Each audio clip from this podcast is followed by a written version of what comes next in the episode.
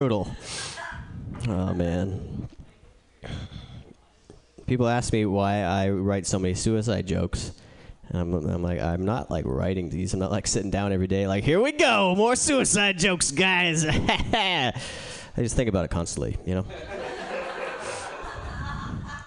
Suicide is a lot like sex in that, like, you can be far too inept to accomplish it, but it's one of the hardest things in the world to not think about. You know what I mean?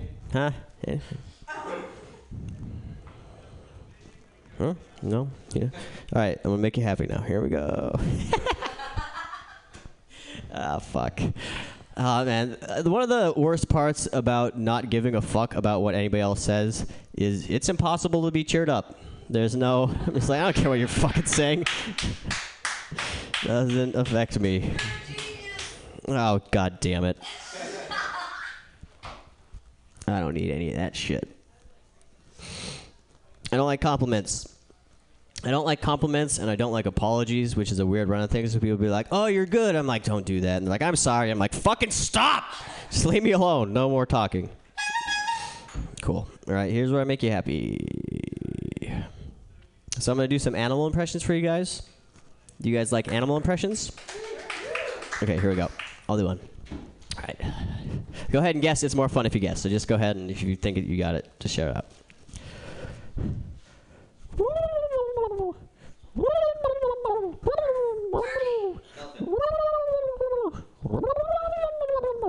It's a wolf.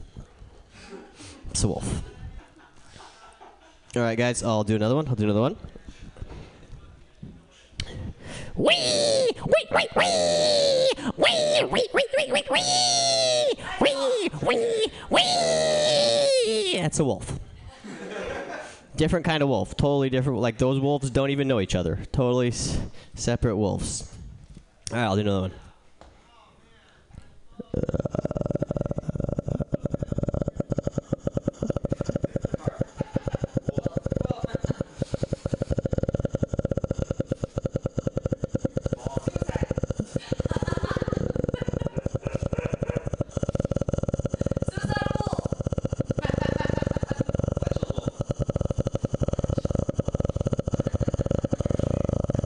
Coyote!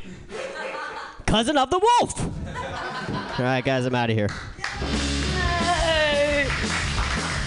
Give it up for Zach Wiseman. So a strange thing has happened in podcast world. We've switched over to PamTastic. So hello, new audience of PamTastic's Comedy Clubhouse here on MutinyRadio.fm. That was Zach Wiseman filling up the happy hour. You should go back and listen to that other podcast with the 27 comedians I got in tonight. Holy fuck. Oh my God, that was so much work. But we're gonna have, what we're gonna do now is we're gonna take a 10-minute break with commercials, and we're gonna be back with the most amazing PamTastics, I think, in a long time.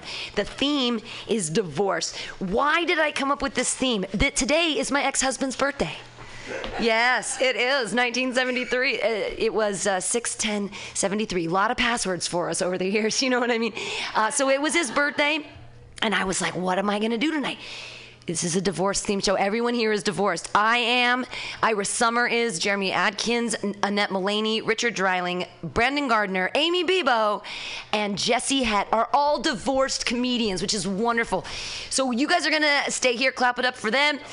Things that are happening, I'm going to start running the door. It's $5, but what you get is a pot treat. It's a medicated marijuana treat because no one listens to this show. They're not coming after us, right? Next week, they're like coming in the door.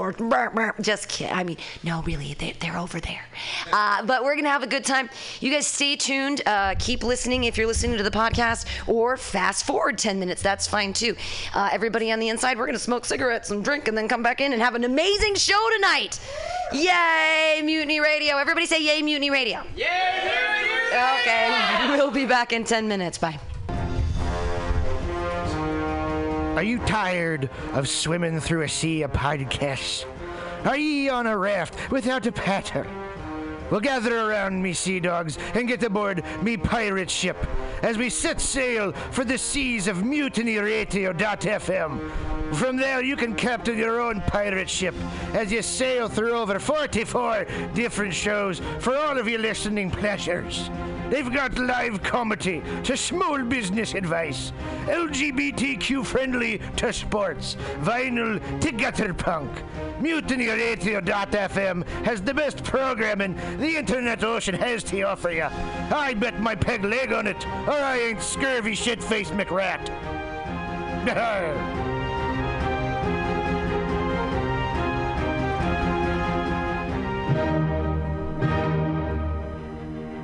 Good evening there, my friends, here at MutinyRadio.fm. Chester Cashcock here, and giving you my love and regard as well as movies over there. And I just wanted to let you guys know that anytime I go swimming in my vault of rare coins and piles of filthy cash, I can't help but listen to PamTastic's Comedy Clubhouse every Friday from 8 to 10 p.m. I mean, if anyone who knows anything about comedy knows that PamTastic's books the best of San Francisco and beyond's underground comics. It's a great showcase, and they have a fun time at PamTastic's deep in the Mission District, where you can laugh off your tushy for a mere $5 every Friday to 10 p.m. And I laugh because $5, I mean, that's what I use to wipe my tushy with. So to laugh it off for a mere $5 is indubitious. But if you can't make it to Mutiny Radio, well, don't even worry. Don't fret at all.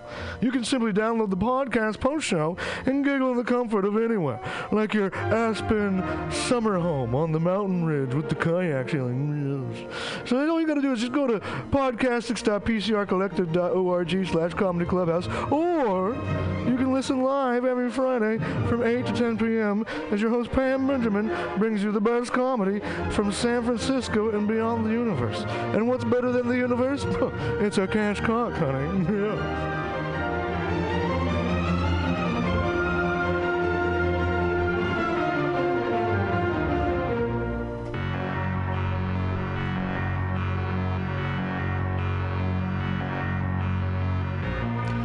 Want to go to Burning Man, but you don't have the right goggles, costume, or attitude? Visit 20 Mission Hive at 2415 Mission Street between 20th and 21st in the heart of the Mission District. Easily accessible by BART, this collective of unique artists and vendors has eclectic handmade clothing, leatherwork, artisan jewelry, antiques, crystals, and there's even an amazing florist. Whisper pirate ship to your 20 Mission Hive vendor for a special 10% discount on the coolest, most original items in San Francisco. That's 20 Mission Hive with 8 vendors, and like them on Facebook at 20 Mission Hive. 20 Mission Hive for awesome events and updates.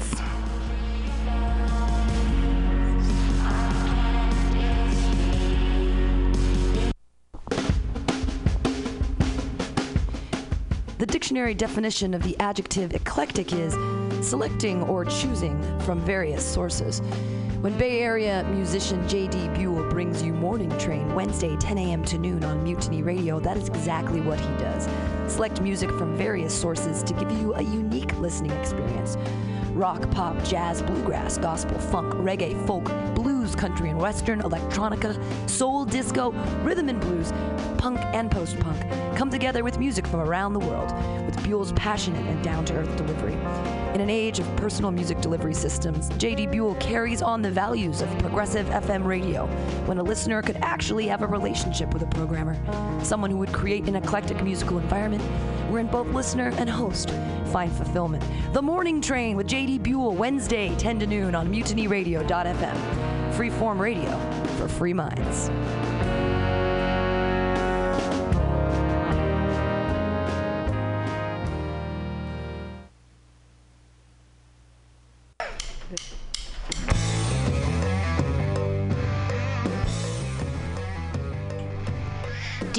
Awesome and underground space for an event? Look no further than MutinyRadio.fm. Our 30-seat flexible space can accommodate your acoustic band, birthday party, comedy show, dance party, karaoke super fun, theater event, fundraiser. If you think it, we can do it.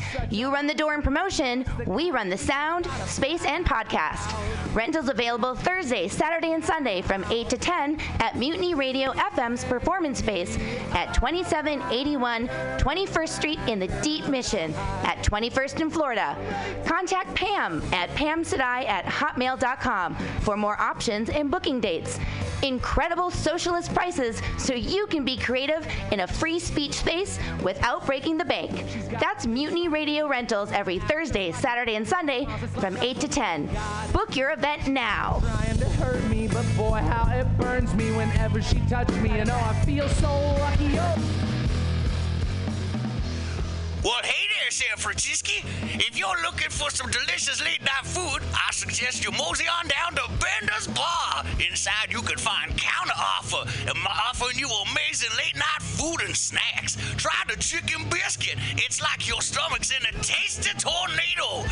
They have exceptionally great daily ground sustainable burgers with sides of tater tots, grilled asparagus, and delicious zucchini. And creamy-licious mac and cheese. You like tacos? They get them. And from the specials, very deep fried fish sandwich to a stoner burger with a donut bun. What are those crazy potheads gonna come up with next? Go to the counter offer inside of Bender's Bar at 800 South Van Ness Avenue, San Francisco. It's located between 19th Street and 20th Street in the Mission District. Open 7 nights a week from 5 to 10 p.m. or later. Counter offer, son.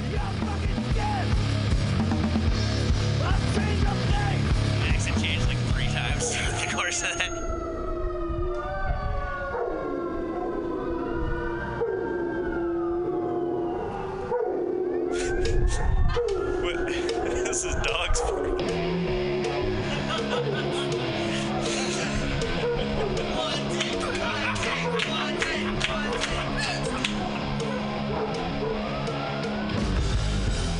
Subliminal SF brings you visual and auditory mind control. For the best graphic design, physical merchandise, and live music promotion, go to www.subliminalsf.com and check out their hilarious t-shirts and super cool bands at clubs and bars all over the Bay Area. Subliminal SF creates amazing flyers, posters, and design for every need. So go now to www.subliminalsf.com and experience what this wonderful local business has to offer.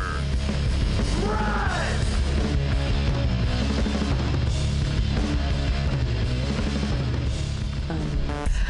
Oh, happy hour.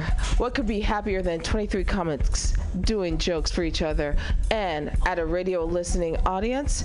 Puppets, kittens, unicorns, porn maybe? Oh, well, stage time makes them happy, and this super happy comedy open mic is open every Friday from 6 to 8 p.m. But you can also listen anytime by downloading the podcast at Mutiny Radio FM Index at podcasts.pcrcollective.org. So come live or listen later or to every happy hour mic Friday from 6 to 8 p.m. at Radio FL Mutiny Radio. I just fucked that up again. What the fuck is wrong with me? Yeah! You're right. I got it. Leave us with that tragedy. Billy Bob, you ever want to be funny? Well, my dogs think I'm funny, Daryl. Well, I mean, you ever want to be, like, in front of an audience? Like, other than, like, squirrels, dogs, and dead peasants? Oh, shit. From time to time, I've been giving it a thought or two. You know, if you go to Joke Workshop, there's more than 2 peoples paying attention to your jokes, and they ain't even gonna be jerks about it. Daryl, are you serious? I can get people to listen to my jokes? And they'll even say nice things, dude, before they tell you how to get improvements. No way. What is this dag-nabbit thing called? It's Joke Workshop. Joke Workshop? Yep, every Monday, 6 to 8 p.m. on the Mutiny Radios. So you're saying I could tell my jokes every Monday from 6 to 8? That's what I'm saying. It's the Joke Workshop Mondays, 6 to 8 p.m. at the Mutiny Radios. Yahoo! I may never sleep again. And it sounds like you, Alex, may want to check out the number 4AltaCalifornia.com. That's 4AltaCalifornia.com for a non-addictive, pharmaceutical-free alternative to smoking medical marijuana. Check them out today at number 4AltaCalifornia.com.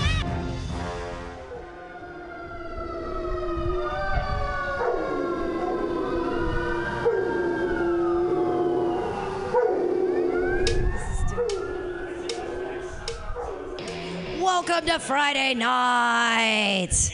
Yay! It's Friday night. It's time for PamTastic's Comedy Clubhouse here on MutinyRadio.fm. Yeah.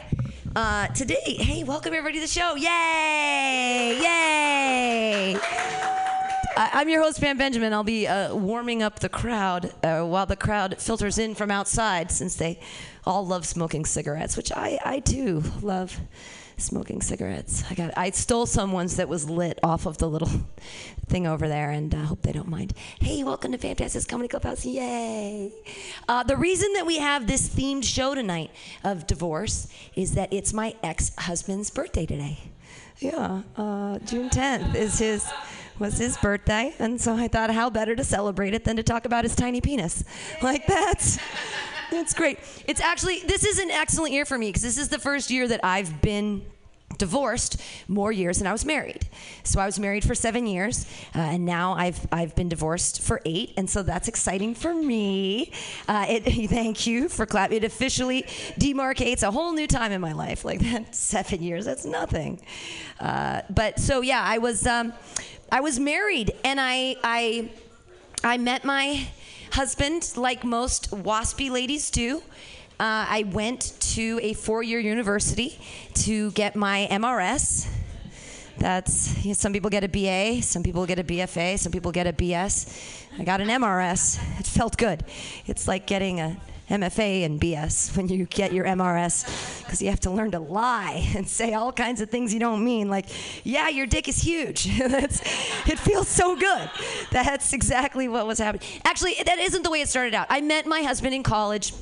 He lived across the street from me in the apartment dorms. So we were down at UCSD, and we were down there in the Revelle. What was it called? I can't remember. Anyways, we were in these apartments, and he was across the street. And we used to smoke pot at 420. And we called it Darkwing Ducking, because in 1990... that's what was on at 4 o'clock, was Darkwing Duck. And we weren't allowed to smoke pot back then, so we'd say, oh, we're going to Darkwing Duck. This is the beginning of my relationship, when we actually had something in common, when we both used to smoke pot. That was great. Well, we ended up, we had a first date, and we finished it. It was a blind date with some of my friends, but they tried to set me up with him, and I remember after the first date, I said, he is totally not my type. And then I married him. But yeah, he totally was not my type.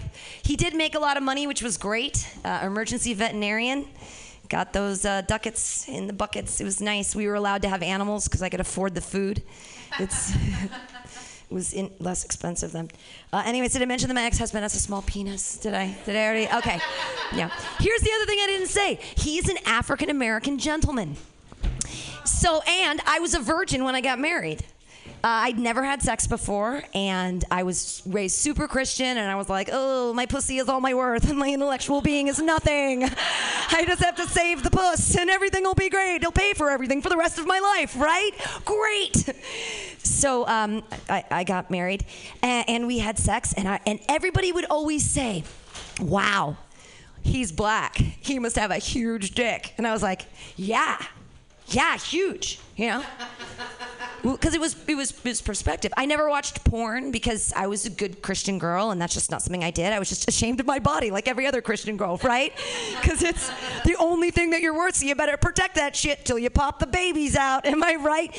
So I didn't pop any babies out, but we did have sex for a while, and people were saying, oh, huge dick, huge. I'm like, yeah, it's enormous. It's amazing. It's huge. And then, when we finally got divorced, I moved to San Francisco, and I had sex with my first white guy.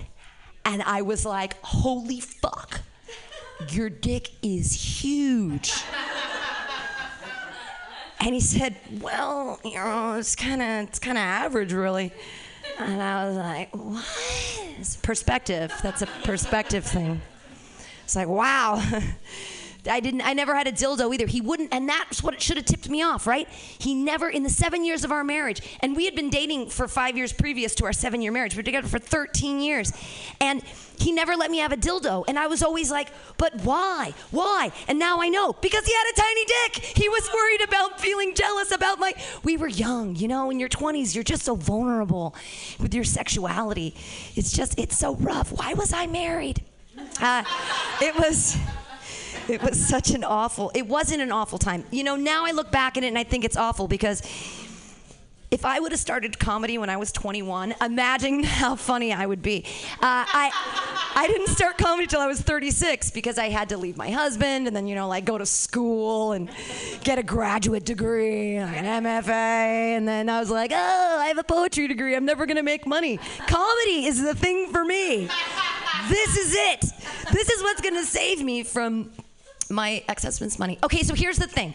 I have a lot of integrity, and I believe that integrity makes genius. And this is how I know I'm a genius, because I didn't take any money from my ex-husband. No, I'm not kidding you. We owned a house in San Diego. I didn't take any money from the house. I didn't take half. We were married for 7 years. And I was like, you know what? I can do it on my own. I'm a woman, I can take care of myself. I don't need your alimony, palimony bullshit. I can fucking do this. Biggest regret of my life. I could have been getting $1,600 a month for 7 years. What kind of dumb bitch am I? Let's do comedy and go to grad school and pay for it in cash. Integrity, woo! Woo! I could have had $1,600 a month for 7 years. I am fucking retarded. Also the house, which I told him, I just keep the house, I just had to get out of there. I'm dumb. Being a communist is a terrible thing. I should have never been, I'm like, share everything. Like a, you know, when I was married, the craziest thing is we would go to Costco and we would buy tons and tons of shit we didn't need and freeze it. And it was a weird thing. We had this joke and it was like, this is a married bourgeois joke. Oh my God, you guys. Every goddamn time. I go to Costco. I can't get out of there for under $150. Am I right? I just can't stop spending money at Costco. I walk out and I'm like, oh, another pair of Calvin Klein's. Fantastic. For $9? How is this possible? Enslaving small children. I love it. I was never able, well, no, we tried to have babies. It just never worked. And I'm so glad that I didn't have a baby. Because I would be living in an enormous house in San Diego overlooking the canyon with a spa, you know, with the orchid tree over the top.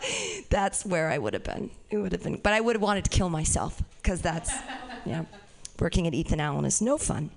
It is fun. It's fun for the first 3 years till you realize, like, I work in a huge dollhouse. So people can feel good about themselves by having better furniture than their neighbors. I'm a corporate cog in a wheel of consumerism, and my husband has a tiny penis. Like, what am I? I had to fucking get out of San Diego. Am I right? Well, so guys, I've been here in San Francisco for coming on 9 years now, and thank you for being here. Today is actually my anniversary of being the director of the station for 3 years, so I'm pretty stoked on that. Yeah, let's see if I was married for 7, so it's the longest thing I've ever done. So I've got to beat that, you know what I mean? I've got to do something else for 7 years, a job and anything. But I lived in San Francisco for 9, so that's better than a fucking job. Yay. Yay, that was me doing comedy for the Divorce Show, talking about my husband's tiny penis. I'm so glad I got to say that. I was hanging out with a 9-year-old today, and I was telling her about the show, and she's like, why is it all divorced people? I'm like, you know I'm divorced. She's like, oh, I know. And she's like, and I said, why? She said, why did you do this? This was my ex-husband's birthday. And she goes, is he gonna be listening live? And I said, Daria, he doesn't give a fuck about me. No, I didn't say fuck. I said shit. Because 9-year-olds, you can say shit to a 9-year-old, and they're like, that's not a swear. But I was like, I could be a bitch, and I could send it to his Facebook once it's a podcast. And she's like, are you gonna do that? I'm like, he really doesn't care. He's not gonna. No one's going to listen to it. It's okay. But 32,000 other people are downloading and listening to this podcast. Let's sing the song. If you know how it goes, sing along with me.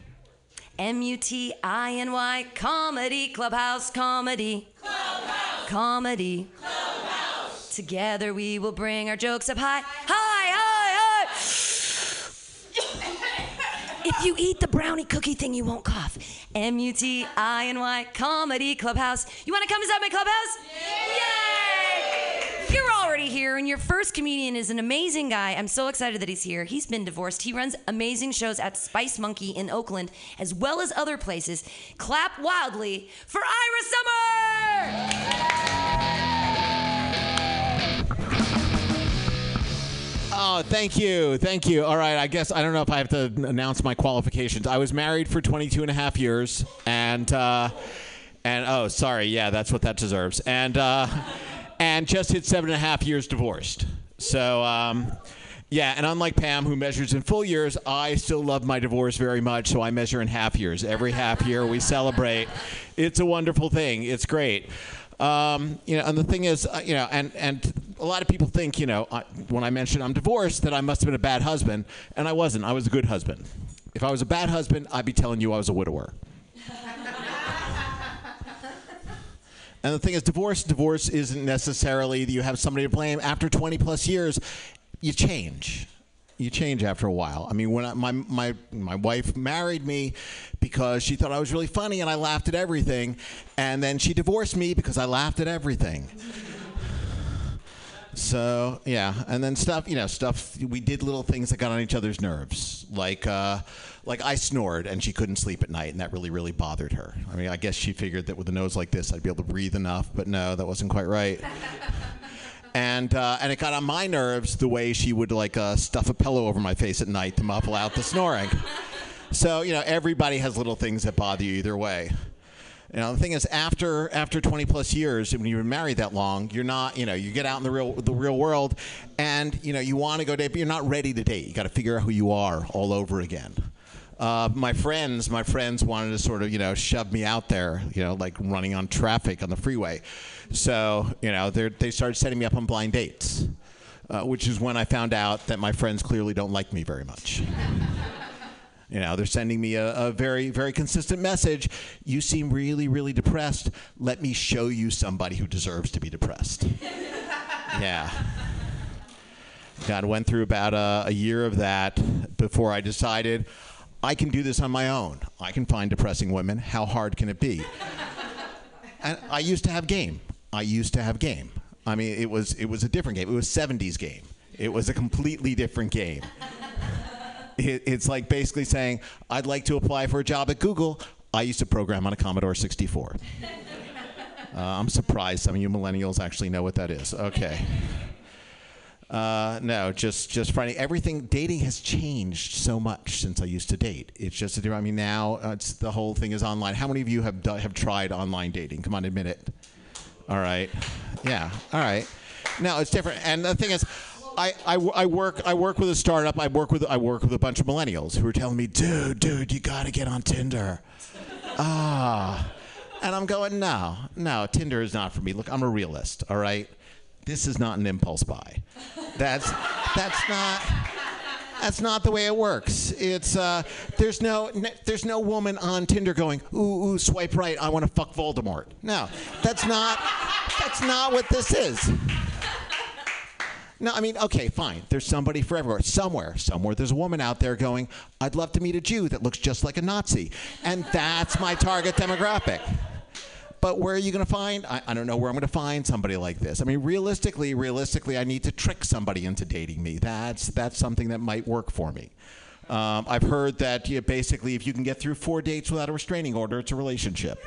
So that's what I go for. And if she doesn't know I'm there for the first 4 dates, that really increases my chances. I didn't know they had to be my dates, so I figure anybody's dates that I show up at are close enough, right? Yeah, he's agreeing.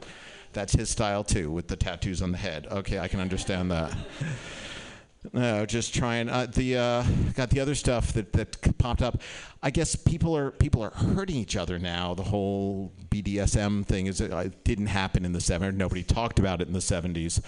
So you know, I don't get that. That's clearly not something middle-aged people do. I don't need to have somebody try and hurt me. I'm already hurting before the whole thing works.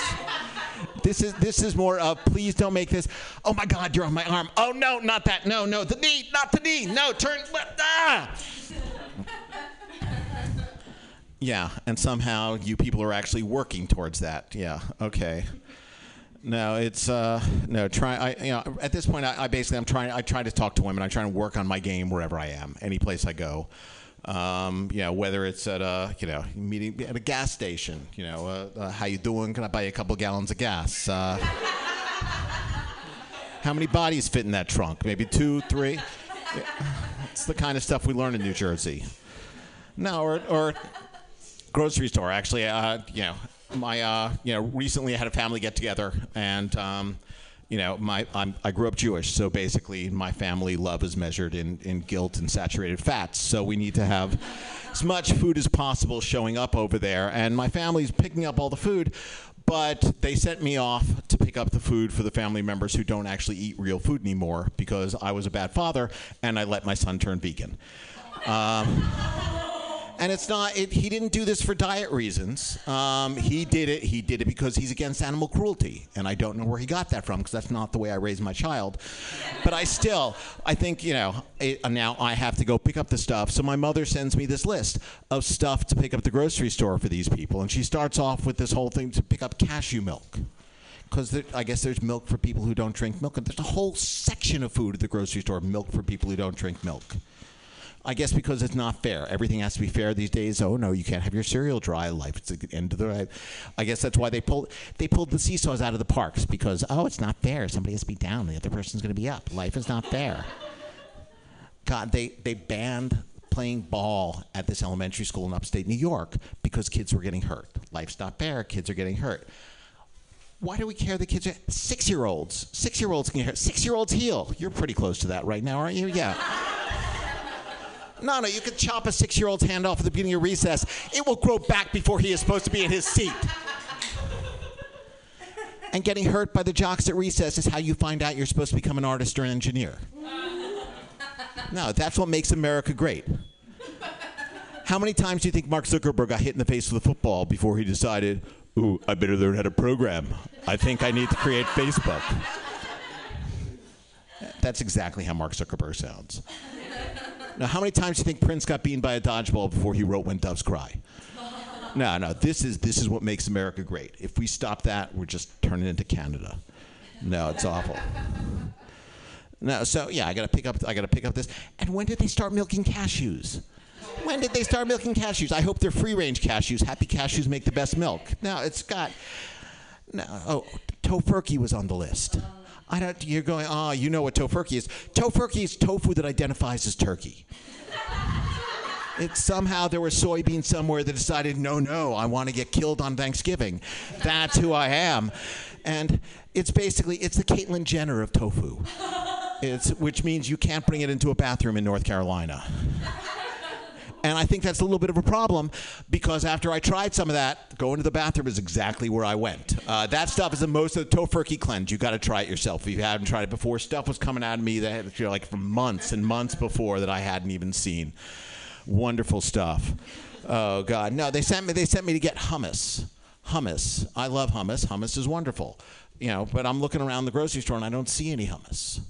So I look for the guy. I look for somebody who's working there. I go, excuse me, where can I find the hummus?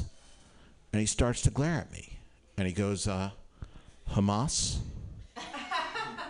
We haven't got any of that Hamas here. Do you really like Hamas? Now, of all the questions a Jew is not prepared to answer yes to, right after, do you accept Jesus as your personal Lord and Savior? And wouldn't you rather pay more for that? Is, do you really like Hamas? But I've got to bring food to my family. So I figure, sure, I love Hamas. But they didn't have any. So I grabbed the next best thing, which was chocolate donuts. And I got in the checkout line. And the checkout lines are really why I have learned to love Safeway. Because Safeway ignores people in the checkout lines. I mean, I think that is the most amazing thing. It's great. I can actually just, I can start talking to the woman behind me, and she's left with a dilemma. Either she abandons her food, or she's got to flirt with me for a while. So this is my spot. I'm excited. It is good. So I'm having a nice conversation, starting out with, how you doing? Can I buy you some tofurkey? I'm working on it. It's getting better. We're having a nice conversation. The line's moving closer. And so she goes, excuse me, has anybody ever told you that you look like Vin Diesel? Except older. And a little less diesel. And, you know, I'm not the kind of person who's going to make a real big display in a grocery store, but in my head I'm thinking, oh, she's into me. Oh, yeah, she's into me. Just say something macho and close. So I look her in the eye, and I go, I hang out at Home Depot. I admit, I'm a little out of practice. But I thought that was better than the tofurkey line, partly because it makes it sound like I'm handy. And I know women like guys who are handy. Pretend, just for the purpose of the joke. No, I mean, and the reality is I'm not handy, okay? I'm Jewish. And some of you understand, but for the three of you that didn't, the Jews are not really a handy people. No, we are so not handy that the last time a Jew showed even a few carpentry skills, they treated it like the coming of the Messiah. And then they crucified him, so I can't take chances. I just can't take chances. So, anyway, I'm running out of time. Why don't we just stop with, yeah, I don't want to go through the way how badly I destroyed the rest of the dates. Anyway, I'm still divorced. Life is good. You guys have been a phenomenal crowd. Keep going. One more time for Pam Benjamin.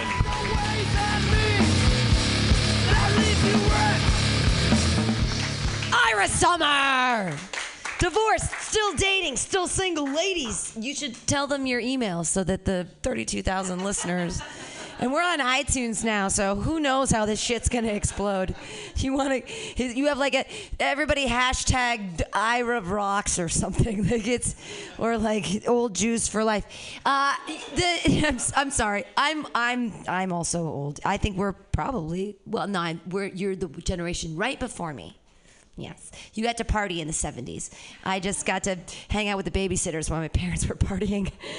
They're not divorced. My parents are actually, they've been married since 1970. Someone do math on that. That's 46 years, is that right? Yeah. Holy fuck. I wish I talked to them because I should congratulate them or something. But we don't talk to each other because they think that my lifestyle is sinful. When I left my husband, my mother said, hey, you're going to be the whore of Sodom and Gomorrah. And I was like, I don't think that God can rain fire down on San Francisco. Someone come up with a punchline for that. That'll be great. Everybody clap wildly for Ira Summer. Yay! I'm a whore, but you missed me during my whorish times. I've been monogamous for the past 3 years also, which is an exciting thing. I love my boyfriend. He's amazing, but we'll never get married because marriage is stupid. It's just a contract about money, and he's poor and I'm poor, so I don't give a fuck. He knows where the cash is that I hide in my house because I don't want the government to know about my money. I hope the IRS isn't listening to this podcast because this could be incriminating. This is art. You can't. It's not real, or it is. I don't know. He's the only one who knows where the money is hidden. Your next comedian. We're having a bald rock block right now of divorced men. Are we excited for this? Yes! We're going from one bald guy to a guy that's tattooed his entire head. Whether he did that before, during, or after his marriage, we'll find out! You guys are going to love the jokes of your next comedian. It's Jeremy Adkins!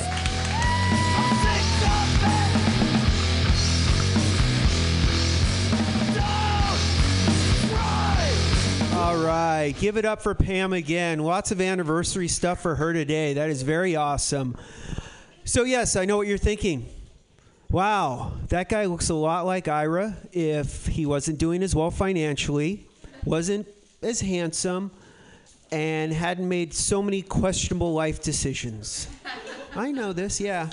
I developed this game. This'll be one of my questionable life moments. I developed this game where I like to say the worst thing at the best time. I like to have the ability to say just right at the best time, the worst thing you can say. A couple of examples. Years ago, I had abdominal surgery, and the doctor said, well, when you come in, we'll shave you. And I thought, you know, I'd like to shave myself. I don't really need somebody else shaving my groin. So I shaved and showed up, and apparently I did not do enough. And so they had a 55-year-old orderly shave my groin. And as he's got the clippers and he's going at it, I thought, I should say, hey, when you were my age, is this where you thought you'd be at your age? But clippers and balls, and I let it go. I let that one go. I teach jiu-jitsu for a living, and I have a kids class. And this really annoying kid came up to me and said, Mr. Jeremy, does it hurt when you die? I looked down at him and said, Sam, it all depends on how you die. He looked back at me and he said, there's more than one way to die? And I said, yes, go ask your mom about that. Yeah, no, I'm good at this. I'm good at this game. I think that's why I get texts from my friends that say, my dog's dying. Will you come help me put her down? Oh, yeah. Oh, yeah. No, I don't get texts. Hey, we got a couple of pizzas. We're watching the game. Could you bring some beer? No, that's not my life. My life is not texting, do you have a cake pan? Do you want to help me bake a bundt cake? No, my texts are like, do you have a shovel? Do you want to help me bury a body? Yeah. Yeah. No, that's about where I'm at. Yeah. So I'm getting to, what I'm getting to is that I'm 40. All right, I'm in my 40s. And I'm divorced, and I live with my ex. Oh, yeah, yeah. Oh, yeah. No, I got it. Oh, yeah, it's good. It's good. That's how you know you live in the Bay Area. When you got a house you want to hold on to, you're willing to live with someone who pretty much hates you and has no problem telling you that. You know, breakfast. Hey, you're a fucking asshole. Can you pass the salt? Oh, and you're not funny. Oh, yeah, regularly. Oh, yeah. You know, and it's great because it goes from like, oh, we're talking about something completely just bullshit and it's going well. And she says something like, oh, I'm going to go on a date or something. I go, oh, okay, that's nice. Like, what time are you going to go on the date? Why? What business of it is yours? Just a second ago, we were talking. Thought we were having a conversation. I guess I was wrong. Okay. Yeah, lots of that. It's good. I like that. It keeps you sharp. It's a good punch to the teeth in the first thing in the morning. You don't really need a lot of coffee after that. You kind of walk through the rest of the day just going, fuck. Well, there's always tomorrow morning. And you keep going because at least it's not morning still. Divorce is closure. Divorce is final. Right? She goes that way, tells all her friends what an asshole I am. I go that way, I tell her all my friends how crazy I made her. It's over, it's done. When you fuck with that, you get your marriage on a dance remix loop where the greatest misses keep coming up hit after hit. Except no one wants to put any work in on the marriage because you're not having sex anymore. So it's just like my marriage was.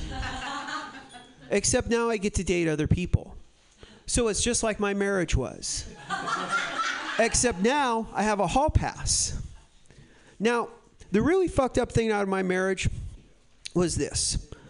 That the security of my marriage, it gave me the courage to talk to other women and cheat on my wife. It did. And I'm an asshole and I'll always be an asshole. But it also helped me integrate myself back into the dating pool. Because I've been out for like 15 years. You know, I was a little short on my game in a lot of ways. Texting was not as ubiquitous when I was dating. It was more online or, you know, as far as technology. But I believe you find somebody young, you kids, you text, you what it's called sexting. And so I was given that a try with this woman I'm dating. And I going back and forth. Learning my moves, getting my chops. I texted. I was on my way over to her house one day. I texted her. I said, "I'm on my way over to your house to fuck you really hard, in a lot of ways." I thought that was, you know, a little clunky, but it got the message. I was, you know, on my way. And the reply I got made me realize that maybe I'm not so good at this game of sexting. Maybe this is not the arena of expression I should choose. Because the reply was, that is a really disturbing way to tell your mother you're coming for a visit. Yeah. I explained myself. I apologized. I groveled. I was like, And she said it was fine. She just would rather I didn't visit for a while, which I understood. I understood. The text that got me in a lot of trouble, however, was a little confusing to me because I texted, I can't wait to dig into your cupcakes. I love you. Not bad. You know, sweet. Reply I got back was, whose fucking cupcakes are you digging into? And how can you tell her you love her when you can't even say I like you? I sent it to the other girl. And it didn't help. They said, oh, no, that was meant for my mom. Yeah. Oh, yeah. No, it's not easy to continue to date a boy you think has a serious Oedipus complex and is sending sex to his mother. Thankfully, I was able to explain myself out of that one, too, somehow. And like I said, this woman that I'm dating, she's very cool. I dig on her. And, getting to know each other, playing around, seeing what's going on. And one day she says, I want you to start whispering in my ear. I want you to whisper in my ear while we're having sex. While you're fucking me, I want you to say things to me. And I went, wow, okay, I can do this. This is good. I can go that route. And so I leaned over during sex and I said, I'm really grateful that I can fuck you now, because later I won't be able to. And she whipped around and, what does that mean? And I said, well, at some point you're either going to be fucking someone else, or my dick isn't going to work because I'm too old, and I won't be able to fuck you anyway. What's wrong with you? Now I know why you got divorced. Do you say things like this to everyone? No, just apparently people I like fucking and apparently don't want to fuck anymore. So, like I said, I just, this woman's stuck in through a lot. She's put in a lot of work here. And so she hasn't quit yet. And one day she goes, we're going through a lot of things and I trust you. I think that you are the man. I've always wanted to try something. And I said, I think I know where you're going with this. I think I know what you're saying. And before we go any further, you just kind of want to maybe think of it like this. Anal is like John Coltrane. You either dig those crazy riffs or you do not. And no matter how much sweet talk or lube I use, it's not going to get any smoother. However, it is your thing. Then we have to decide if you're going to go with the 2.5-minute version of Wait and Pray, or we're going to go for the extended all-out jam version at 18.5 minutes of My Favorite Things. But that's up to you. And so she said back to me, well, I have a question for you. Do you like your ass played with? And I said, below the belt. Below the belt's a little like the perfect definition of introvert and extrovert. My cock is an extrovert. Likes to meet people, likes to get in the action. My asshole is an introvert, likes to stay inside, and doesn't want any contact with anyone at all. My name is Jeremy Adkins. That was my time. Pam Benjamin. Thank you. Of course he teaches jiu-jitsu. Yeah. Here's the thing I learned about jiu-jitsu. Everybody, Jeremy Adkins, yay! Yay! I learned about jiu-jitsu the other night because I love Anthony Bourdain. And he goes to Gracie Jiu-Jitsu, and he showed up in San Francisco, and I saw a layover about it. I love Anthony Bourdain, and I don't feel sad about it. No, that guy's hot, and he's like in his 50s. He's not divorced, which is sad, because if he was divorced, man... Whew. All right. Our rock block of bald guys is over. Yeah, we're going into the pussy now. Girls get divorced too. Yay. That happens. Sometimes it's of their volition. I mean, you guys, 100 years ago, this wouldn't have happened. There wouldn't have been divorce. 40 years ago, ladies couldn't stand on the stage and talk about their buttholes. Am I right? Feminism is the best. And I'm really excited about our next comedian. I didn't know she was divorced. She looks so young, and she's like a mermaid. I feel like she might have divorced King Triton because she is a lovely, beautiful mermaid, and she's going to swim her way on up to the stage. Very funny, everybody. Annette Mullaney! Yay!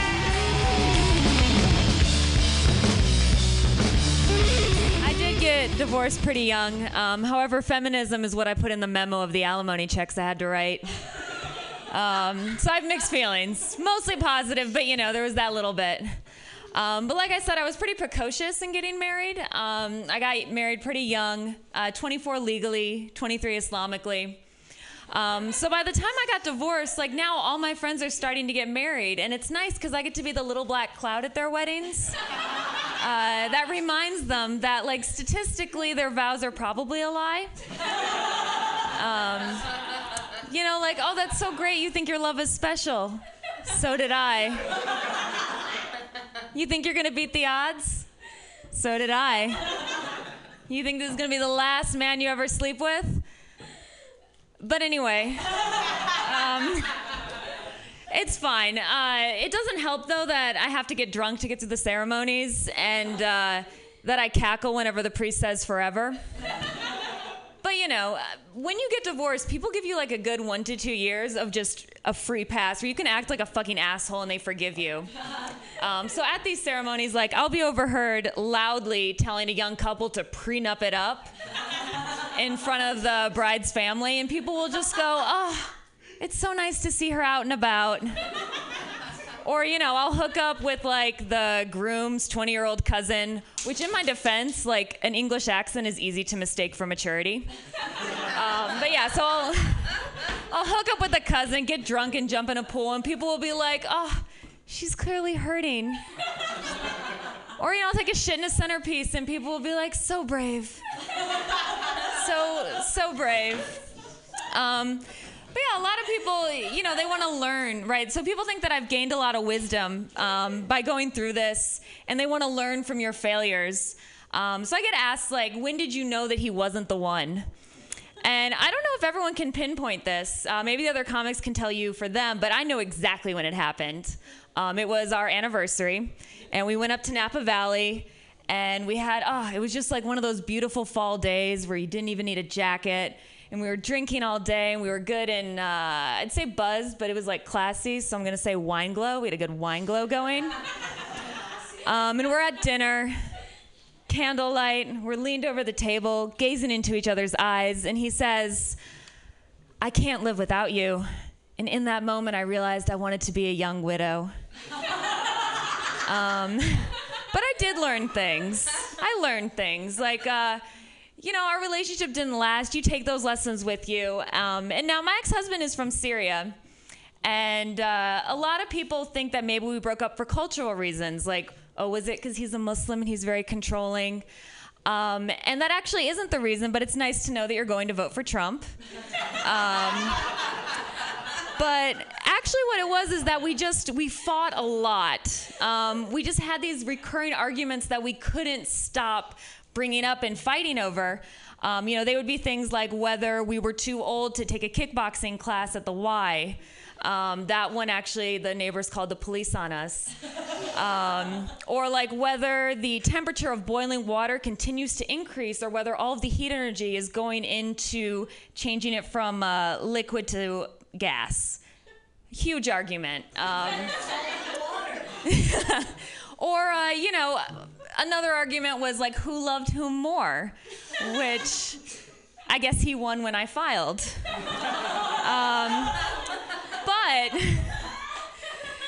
So one thing I have learned is that you cannot let these arguments continue. You need to settle them once and for all. So I think what you need to do is take a note from traditional culture and do a trial by ordeal.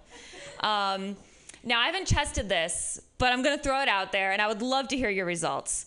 So what you do is anytime something goes bad in the fridge, you throw it together in one glass, and then whenever you have a dispute, you both drink it, and whoever doesn't throw up first is correct. Now this... Now this definitely and that's it. It's settled. It's over. There's no bringing it up later, right? It's already all come out. But yeah, I shit on marriage a lot, but there were some really good things about marriage. It's only ever since I became single again that I worry about parties turning into orgies, for example. I don't know if maybe it's because I'm from the Midwest, right? And parties in San Francisco are definitely of a different caliber. In the Midwest, you can tell how the course of the party is going to go by what people bring to the potluck. If someone brings a 7-bean, 3-cheese mayonnaise salad, it's definitely not going to be an orgy. It's just it's way too heavy. It's not what you want in your stomach during a rigorous fuckfest. And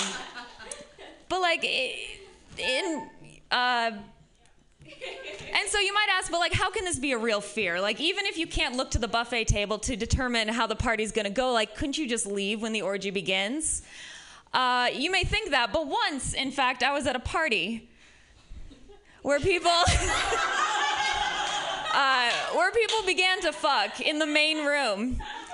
And unfortunately, my purse was on the other side of the writhing pile. So I had to duck into a bedroom and hide for hours. I didn't even have my phone. I was so goddamn bored. And now, look, I don't want to sound anti-orgy. I think it's beautiful if people can express their sexuality not near me. But, on a theoretical level, I should be down with orgies because talking to humans is one of my least favorite things to do. And an orgy is definitely a way to do something at a party that's not talking. It also clears up that problem of oh, what do I do with my hands? I'm so awkward. Just fill them with dicks. But... on one hand, there's going to be women there, and I respect women way too much to subject them to my shame cave. And then, maybe an orgy could be just dudes and me. Could be in the eye of that dick hurricane. But, so I work in tech. I think it'd be too similar to my day job. And now I know what you're thinking. I must think I'm some pretty hot shit to always fear that people are trying to orgy me. And it's actually kind of the opposite. I'm really worried about getting left out. In fact, I've never done a threesome because if you've studied any game theory, you know that a three-bodied system is inherently unstable, right? Alliances are going to form. People are going to get left out. And I just don't want to have to worry about the other two people talking behind my back when I'm getting railed from behind. Usually my only fear is what my asshole looks like. I just don't want to have to add more to that. And so, multiply that by, 10. What does it feel like to get left out at an orgy? And the thing is, I would get left out, because, my sexual skills are limited to mostly showing up. That's what I do. I show up. And now this worked in marriage, right? Because in marriage, that sexual skill, you're basically Comcast. You look around, look, what else are you going to do? I think that's Comcast slogans, there's no one else here. This worked particularly well in my marriage because my ex-husband was a virgin when I met him, whereas I was an American. So everything that he learned about actual sex, he learned through me, which meant I controlled that information like I was fucking North Korea, right? Women, oh no, those are myths from porn. Women don't work during sex. Blowjobs don't really happen. It's all a myth. Feminism. Fucking feminism. But yeah, so that doesn't really work on the open dating market as much. I have to resort to subterfuge. So I tell them I fuck like an animal, and then it's only later they discover that I meant a starfish. I know that in the competitive market and radical transparency of an orgy, I am fucked. or rather not fucked. And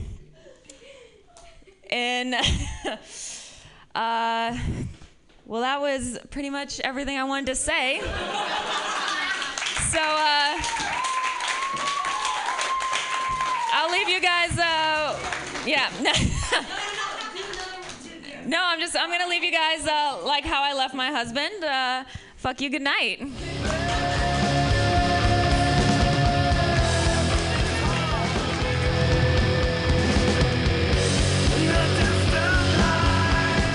Holy fuck, she made me cry. I laughed so hard, I had to wipe the tears out because the truth was so fun to see. I loved it because I'm like, she knows.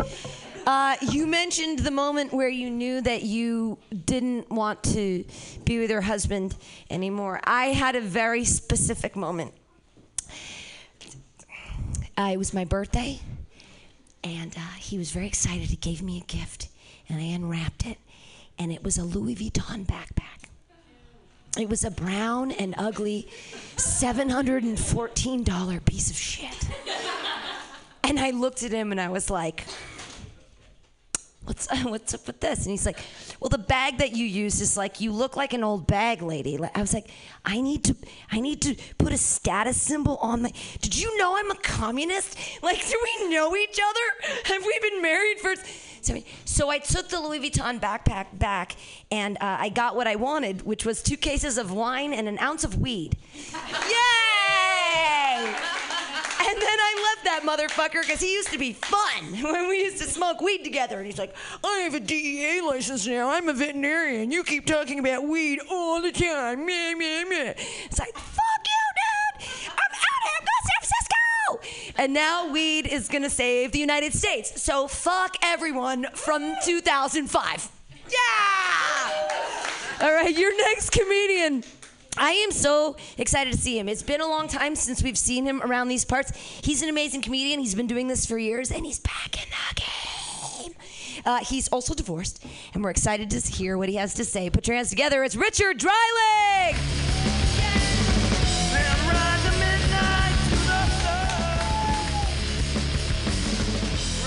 All right. Is this on? You can hear me? I just hit myself in the face. This is going to go awesome. This is going to go phenomenally. This is like, I feel like I'm at a sad bachelor auction. And you're the only bachelorette. Oh, sad. It's just like, hey, so I'm single. That's the premise of the show. How's it going? So I'm divorced. Do you guys want to hear more divorce material? Might as well. Let's just continue the parade of sad. You know what you should do, Pam? You should throw this show once a month, and you should like make it required reading for anyone who's about to get married in the next 6 months. It'll be phenomenal. Be like I'm telling you, I mean, I had a pretty amicable divorce, you know? But I'm a lot happier now. A lot happier now. So don't get married. You. Because you look like you're about to get married. You got that look on your face. You're like, dude, within 10 years, I need to pop out a kid. I don't know you. I'm just kidding. Now, which state are you from? Michigan? Do you do that whole thing? Right. Oh, that cracks me up, man. I'm from Minnesota, and thank you. It's weird to me, like, out here, people just, like, will forget which state you're from. They'll just be like, Missouri, Michigan. Like, they have no fucking idea, you know? Oh, it's ridiculous. But, no, you reminded me a little bit. Like, I can't stand California parties, you know, because they're all themed. Like where I come from, if you got a field, a pickup truck, and a keg, you got a party. You know, the only theme is unintended pregnancy, which is great. But yeah, so I married a foreigner actually. She was from California, and a sweet girl. I mean, look, everyone asks me like, dude, aren't you supposed to be a little bit more bitter? And I'm like, look, I was there to nurse her to health after her heart surgery. And she saved me in my post-Iraq war experience by losing the shotgun keys a few times. You know what I mean? We're even. Now that we're even, I pay her, 2 years to fuck another guy, and everything's good. Everything's good. I suppose I should go into some jokes, not just sad comments.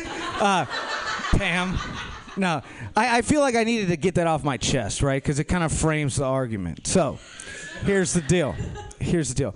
See, here's the thing. Like, I'm from a Midwest family. If you're like, when I was 18, my mom wanted me to have kids so bad. Like, I was checking the condoms to make sure that she wasn't poking holes in them. You know what I mean? It was like that. I'm the grand old man of my family because I'm the only one who doesn't have any kids that I know of. You know? Thank you. Thank you. I'm happy too because I still have a life. It's great. And so here's the thing, right? Like, I was really nervous to tell my parents about the divorce. So I called my mom up and I was like, hey, Mom, I got some bad news for you. Megan and I are getting a divorce.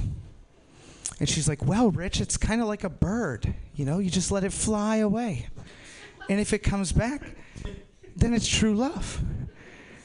So I said, Mom, if that bird comes back to you all dirty, do you still want to stick your dick in it? She didn't think it was funny. She did not. She's like, Richard, the fuck is wrong with you? I was like, Mom, you're the one who taught me. My dad, on the other hand, he was a dad about shit. You know, so I called him up. I'm like, Dad, got some bad news for you. Got to put on the tough guy voice when you're talking to your dad. Got some bad news for you. I'm gay. No, no, Dad. He would be like, okay, that makes two kids. But so I was like, Dad, listen, I got some bad news for you. Megan and I are getting a divorce. And he goes, ha, saw that coming.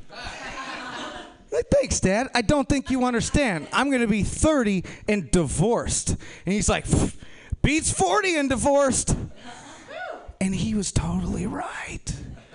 Like, think about it. As a 30-year-old divorcee, you got like the widest wingspan possible. Like, they can either be card-carrying AARP members or have a college ID, and it's still okay. You're good. You're good. Just treat them like human beings. You're gonna have a good time. It's amazing. It's fucking great. I love being divorced. But then, like, people talk all this shit about marriage. I mean, like, everyone's like, oh, it's marital bliss. Marital bliss. Here's the thing, man. I don't think it's marital bliss because the only way that that's true is if ignorance is bliss. And what happens is you forget every vagina that came before that one. Right? Like, I spent 10 years in the Marine Corps, and after 1 year of marriage, I knew my wife's vagina better than an M16A2 service rifle. All right? I could put a blindfold on, take that thing apart, put it back together, clean it, knew exactly where to stick the bolt. Fucked up. So I'm an asshole. Joined the Marines when I was 18. I don't really want to talk about that today. Let's see. Now, here's the other thing about divorce is it's awesome. Like, here's the thing. Like, marriage is a lot like hypothermia. Okay? Because you start and you're like a little uncomfortable at first. And then you start to get comfortable with it. You know, you get all warm and fuzzy inside. And then you die. That's marriage. I feel like I've been let out of like one of those Russian torture boxes where you can't quite sit down and you can't quite stand up, you know?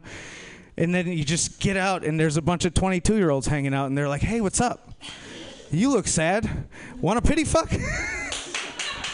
That's how it goes, man. What's that? I didn't know that exists. The torture box or the 22-year-olds? Oh, pity fucks? Yeah, it happens all the time. But you got to be a dude, I think, to get it. Is that? That's kind of how that one works, right? Pity fucks are for guys? Is that how? I don't know. I can't imagine a dude being like, oh, you look sad, lady. You look like you need a little bit of peen in you. That just doesn't strike me as something that would ever happen, especially not without like a sexual harassment charge afterward. Well, Bob, I told you shouldn't say that to the secretary at work. Oh, man. Yeah, it's funny, though. Like, there's a dark side to marriage that no one wants to admit about, like, having kids and shit, right? So I was staying with my buddy out in Stockton, which is a great place. If you've been to hell before, it'll be great in comparison. But here's the thing. Like, so he was like, hey, dude, you know, you're not doing anything. You're going to sit here and play Call of Duty. Why don't you come out to Dante's soccer game? All right, cool. So I go out to his 12-year-old kid's soccer game, and we're just sitting there chewing sunflower seeds and watching the kids. And, you know, that's a perfectly normal thing for a single 30-year-old to do. And all of a sudden, like, well, his wife was there, so it wasn't that creepy. They're like, oh, that's the creepy uncle. All right, you know, it worked. But all of a sudden, all these kids start, like, rushing at each other in a giant, like, scrum. Like, they were like, fuck positions, and they just ran all after the ball. And they got their head down, and they're just trucking. And I'm like, oh, my God, one of these kids is about to get killed. Someone's going to get hurt. And then one of the moms from the sideline yells, watch the teeth. She's like, oh, you can kill my kid. You can give him a concussion. I don't care. Give him TBI, whatever. But don't fuck up the orthodontia that I paid a few $1,000s for. Come on, lady. Your kid lives in Stockton. He's going to end up with fucked up teeth anyway. Just ridiculous. Ridiculous. Oh, man. One thing I remember about boot camp is our drill instructors, they'd always yell at us, and they'd be like, we're going to do in 3 months what your parents couldn't do in 18 years. What's that? Make me a confident, well-rounded individual? Now, it turns out they meant womanizing drunk, which was great because my parents beat him to that by 10 years. Like, that's right, baby. I'll take a PBR with that blowjob. Oh, man. And I had, like, the worst luck, too, which probably just, like, explains why I got married when I did. Because, like, you take the ugliest dude in the world, you slap him in a pair of Marine Corps dress blues, drop him almost anywhere in the country, and that guy's going to be like pulling a Neo, dodging all the women throwing themselves at him, right? It's just how it goes. The uniform works for some reason. Even though it says like, hey, I'll probably hit you at some point. But you have no idea how many times I was like, Sergeant of the Guard, 2nd Radio Battalion. Hi, I'm PFC Smith's wife, and he beat the shit out of me. We got the cops here. Like, hold on, let me get to Lieutenant.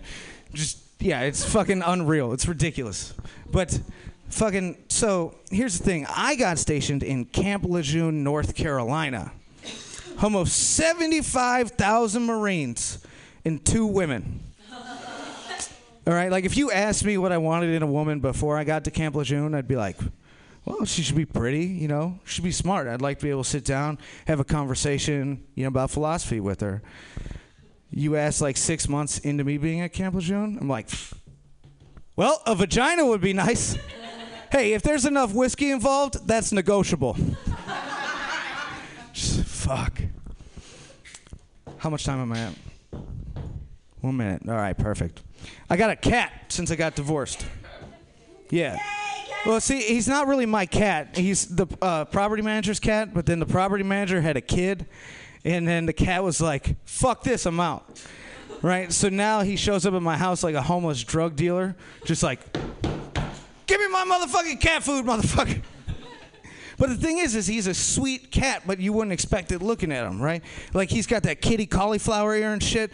He's all like, you know, he runs around like fighting other cats all night. You can hear it. But then what ends up happening is I have buddies crash on my futon. And it, every single time, like I'll stumble out of my room in the morning all hungover. And then I look at the couch and whoever it is, it's just like Tim Young, is awake and staring at this cat who's sitting on his chest, staring right in his face. And he's like, dude, what do I do? What do I do? I'm not a cat person. I don't know what to do. I'm like, fucking, I don't know. Here's an idea. Pet him. You know, and then he starts petting him, and then the cat, like, purrs, and he's like, oh, wow.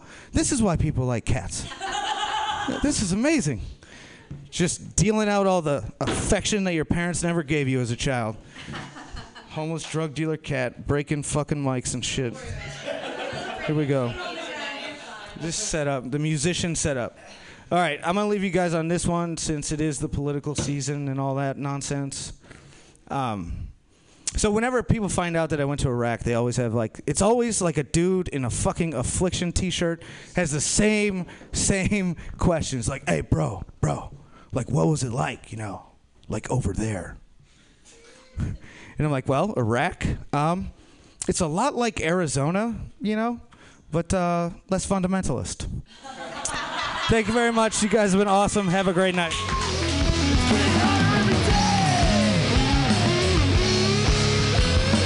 Richard Dreiling, yes, he's back. You know, after that set, I don't know who I would want to take on Survivor with me, Annette Mullaney or Richard Dreiling. I'm having a toss-up on that. I think that you guys, you've got the smart person theory of like the three people and the smartitude. He was a Marine. Maybe the two of you should go on Survivor together. Yes. You should get a tape together. Yeah, we should at least put it out on YouTube, because that's what people do now, right? It's like comedians, they just do silly tapes, and they're like, look, it's 1.5 minutes long, we're all funny, and then they get 1 million views, and everybody's like, you're so funny, and you're like, I've been doing this for 5 years, and they're, no videos. So, okay. We're all divorced here, yay! Yay, you're not, you're an audience, but the people are. Your next comedian, he's way too young to be divorced too. How is this happening? How are the young kids getting married so young and then getting divorced so young? I love it. I think that everyone needs to spread the money around. Put your hands together for the next comedian. It's Brandon Gardner. Yay!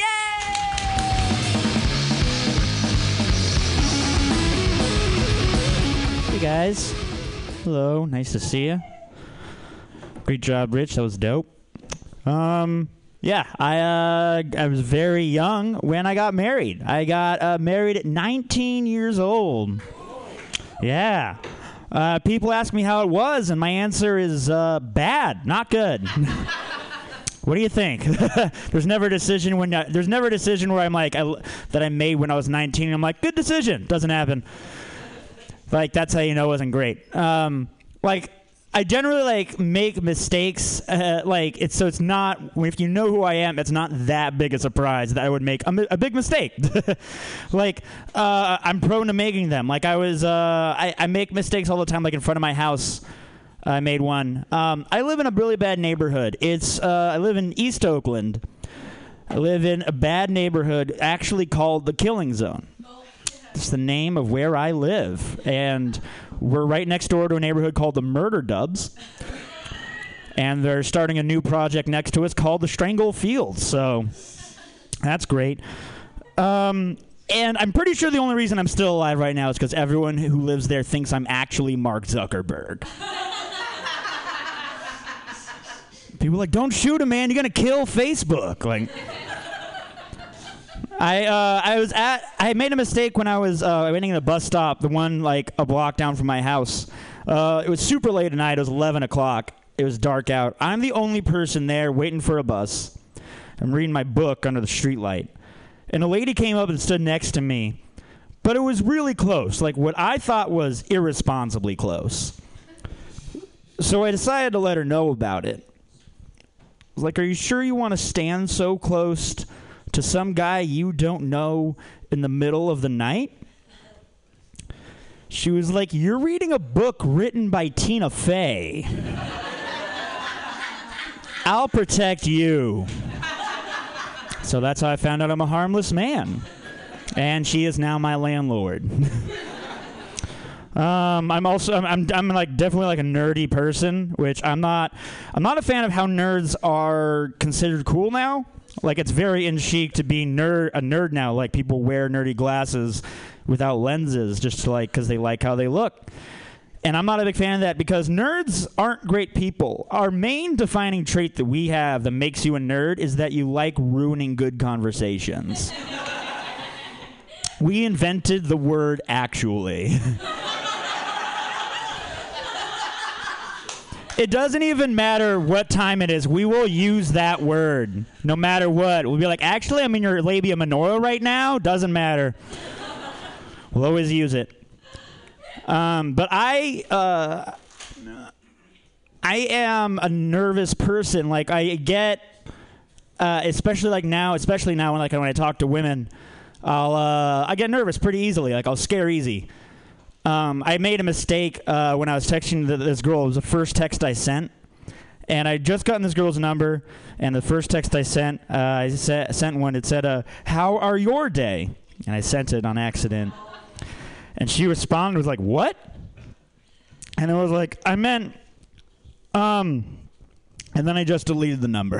I don't know how do people have confidence? How do they do it?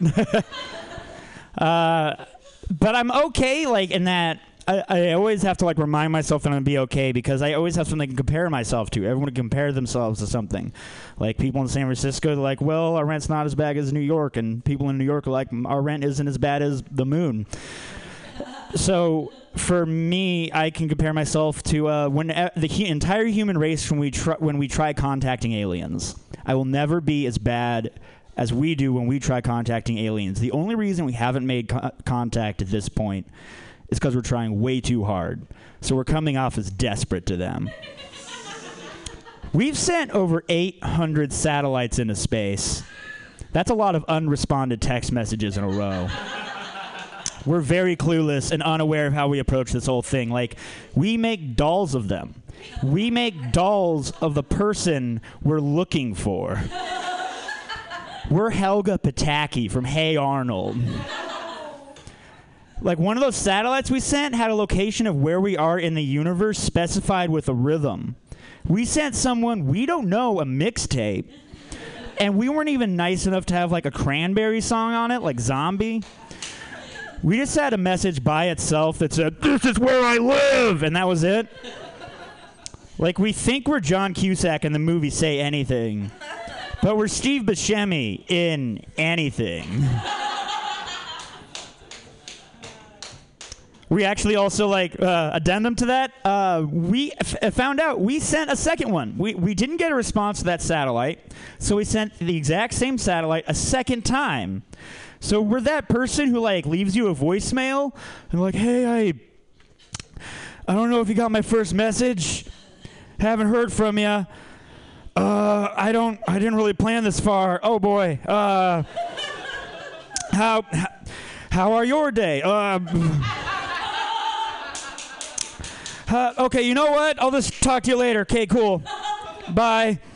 Like, I'm pretty sure we're going to send another satellite soon, but it'll just be, you know what? I don't need you. I'm a self-made person. I'm going to be fine. Get some drinks with the gal soon.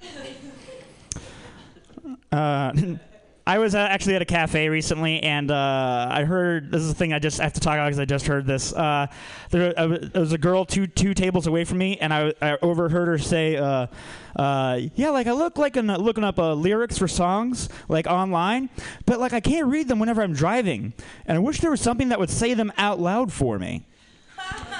You mean like the song? I'm pretty sure you mean the song.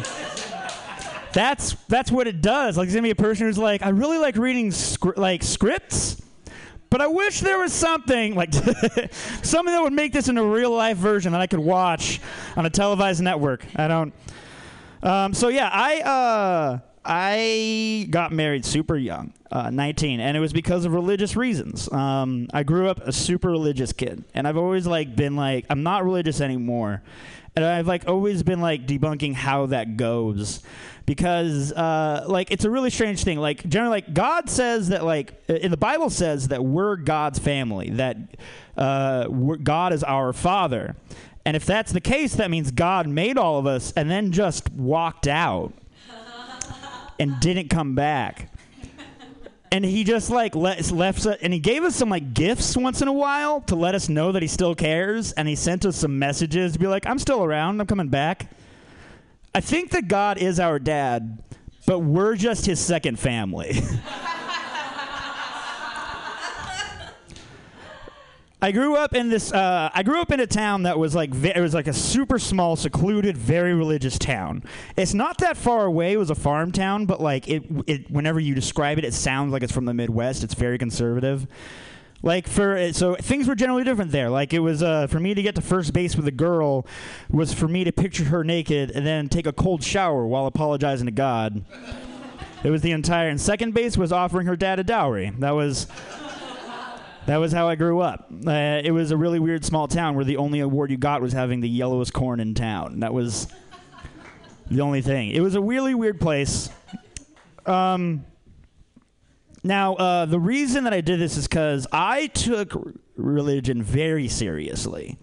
Like, I grew up in a place where, like, it was like people were Christian. You know, they were like, you better be a good Christian. But then they'd be like, I'm going to fuck a lady while on the side. Like, they were all still bad people. And But I found out, I started like looking into Christianity a lot when I got, because I was raised with it, but then like I found out that I started looking into it and got really into it in high school. And then, so I took it so seriously that I didn't masturbate at all. I did a couple times when I first started, and then for the rest of my adolescence, I was like, I'm going to be frustrated every day. That was all.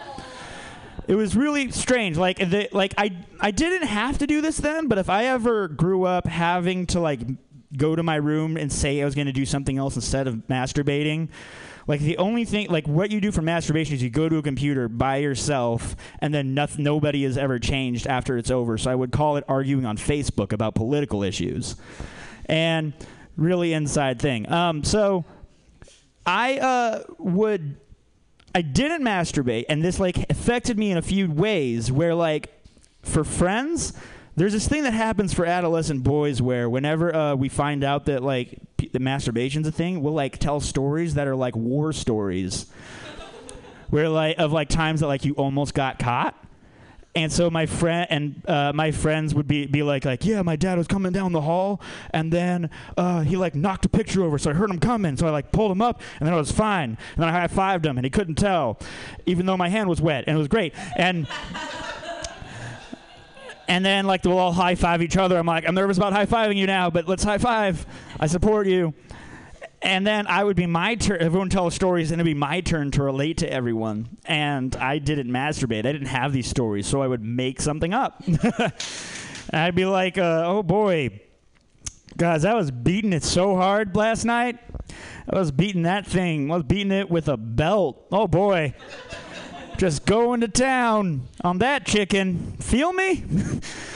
Boy, did I? And did I come? Yes, I did." Boy, did I come.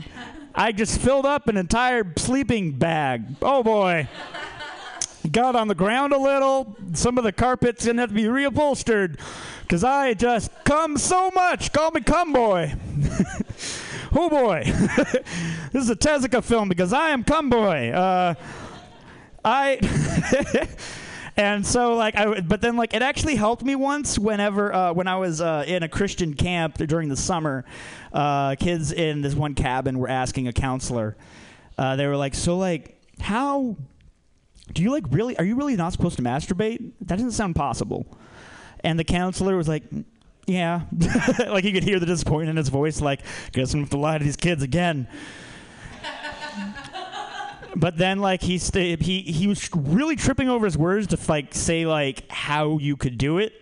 And so then I shot my arm up, and I was like, I haven't done it since February. And then they made me the leader of the worship group at church. 100% true. But the way that it affected me the most is for my first girlfriend I had in high school. I wasn't masturbating at all, and we at one point started heavy petting while we were making a good makeout session in her room, and started making out a whole bunch. She gets to like moving around a lot. Like if I could make a memoir about my sexual exploits in high school, it would be moving around a lot, and.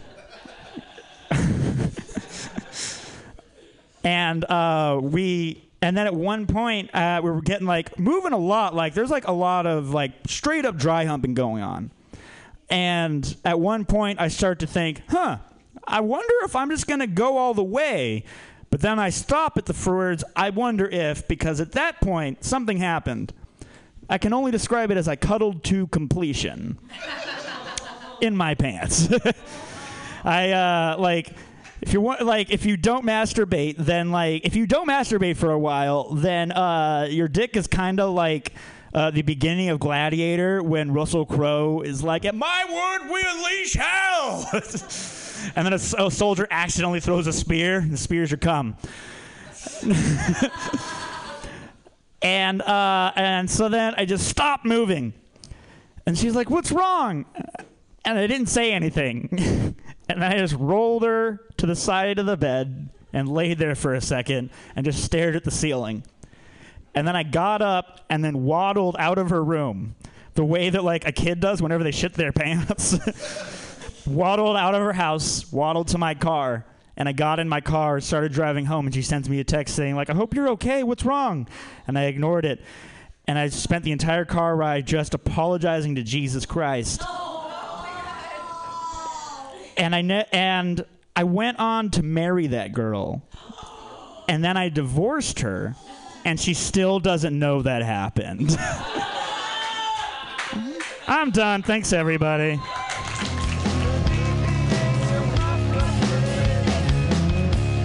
That was amazing. Brandon Gardner, wow. Wow, it came to completion. The story came to completion. I'm so happy. I love religiousness. I did it too. Go Jesus. Yeah. I masturbated in my closet when I was a kid. I didn't let anybody know with my Barbies. My Barbies were always doing something weird. I was never allowed to have a Ken. I wasn't allowed to have a Ken because I couldn't have any non-dick. And the girl, I was like, you want me to be a lesbian? Cool. They're like, don't be an artist. Don't be an artist. Your next comedian is a gem. I can't believe she's divorced. Who would she... I mean, I can't believe anybody would leave you. So I'm like, did you actually put some... Did you be like, I'm going to marry my life. I'm gonna combine all my... I don't know how much wealth you have. I know you have a wealth of spirit, which I enjoy so much. I feel like we do psychic yoga together. She doesn't even know it, but when I'm on the bus, I'm thinking about her, and I'm like, I'm doing a crane or something. I have no idea. Someday we'll be in an orgy together, hopefully. Put your hands together for Amy Bebo! Thank you. Right on. It's true. I'm divorced, and that thing you were just describing sounds like some things that's happened to some of my massage clients, you know, like when they're face down, you know. I'm like, hey, you have to pay extra for that, man. You can't pull one over on me. You can't grind one out on my sheets without me noticing. So it's true. I was married. I got married. In fact, I left a perfectly sweet boy who had no prospects to marry a guy who was like an insurance guy who had like a Mustang, you know. Like, and this is my girlfriend here, Amy, who's she was there the night that I met him, and I don't know if it was a blessing or a curse. Like, we met this night. Like, I was a waitress and she was a waitress, and we got called off work at our stupid jobs, and we went out for sushi because that's what we did because we were bougie in Minneapolis, and we went to go see our friend's band, and like I saw this sax player, and it was like I was looking at him through like a tunnel of love, and it was like a light and it was shining, and he was looking at me, and like it was like this love at first sight thing, and so we got engaged very quickly because he was like, why are you dating that loser with no car? I'm like, I don't know. And he's like, date me. I'm like, red car, yay, convertible, you know, I don't know, I was bougie. So we actually got engaged here in California in Napa Valley on a trip I was supposed to take my other ex-boyfriend on. Like, I broke up with him, and my husband and I are like, I don't know why we got engaged after like 3.5 weeks, but you know, there we are at the Mondavi Vineyard, and we're strolling about with like an expensive taste of wine, and after some balloon ride, you know, and shit. And I thought to myself, what a romantic place it would be to get engaged. And literally like that, he like drops down and busts out a ring, and you know, we get engaged. And on this same trip, we used to share our dreams, like what are, you know, like our dreams at night. Ladies, if you dream about fucking big black dudes, don't tell your husband that in the morning, you know, or your new fiance. Like, that's not to be disclosed. You know what I mean? They don't want to hear, because you're opening up a line of questioning that you don't want to go down, you know? Like, so then he got paranoid. He started asking me, he's like, well, you know, he's paranoid about his dick size. How many guys in here are paranoid about their dick size? The Indian one. It's okay. You've got a lady. You guys are together, you know? So you know, so then he started asking me, like, well, have you been with a black guy? And I'm like, well, shit, you know? And then he's like, well, is my dick too small? I'm like, no, it's fine, you know? And then sure enough, I said something, and then like all I could hear about the whole time we were married is like about his small, you know, dick. And it's just, it's not that fun, you know? It's just like, you shouldn't It's not funny, actually. Pam already made fun of her husband's small dick the whole time earlier. Another thing is, like, we got together quickly, and then later he was like, you're not getting wet for me. You're not getting wet. And I was just like, it's because there's like a narrow parameter of times where you can call me a whore that it turns me on. It doesn't work like all the time, It's totally like when we're on the way to your families for Easter, for example. You know what I mean? Like that's not the time, that I want to hear about the guys that I fucked before you, that you knew about, And that's the thing is like he wanted a girl that wanted to have like threesomes and get down and be freaky, but somehow she should be some kind of virgin, beforehand without a pass. That doesn't really work. And I engaged. I was cool. Like we can have a threesome, So he found, this is before Tinder. This is like back in the day. It's like adult friend finder. Like I didn't even know he's like cruising on adult friend finder. So he picks up some like 19-year-old Canadian girl, and brings her home and like he's fucking her while I'm grocery shopping. And I'm like, unless you count the pillow as a sentient being, that is not a threesome, And then she had like a random pregnancy scare. And so we had made these pot cookies, right? And so we're at home and we made pot cookies and we're hungry. And like, you know how it is. You make the cookie, you eat one cookie, they're delicious. You eat another cookie, it's really delicious. You eat one more cookie, you don't answer the door. Like now, like there's somebody like knocking on the door and I'm pretty sure it's the maybe pregnant 19-year-old from Canada, and we're just like, ah! So, okay. So we're going to go through a little thing like my ex-husband is so crazy because he was crazy. That's why I had to leave him. So, okay. My ex-husband was so crazy. How crazy was he? He was bipolar, you guys. It's not funny. Mental illness isn't funny, Don't laugh at that. It's diagnosable. No. Okay, my ex-husband was so crazy. How crazy was he? He married me after I threw a candle at him, He still married me. I mean, like, that's pretty crazy. So yeah, so back to like the horror thing, like, so one day we did like a role play, because it was already boring, the sex, so we were doing this like prostitute, like guy who wants a prostitute, like role play, and he's calling me up, I mean, because like, isn't that what everybody's always doing in their marriage, I mean, like, isn't that the definition of marriage?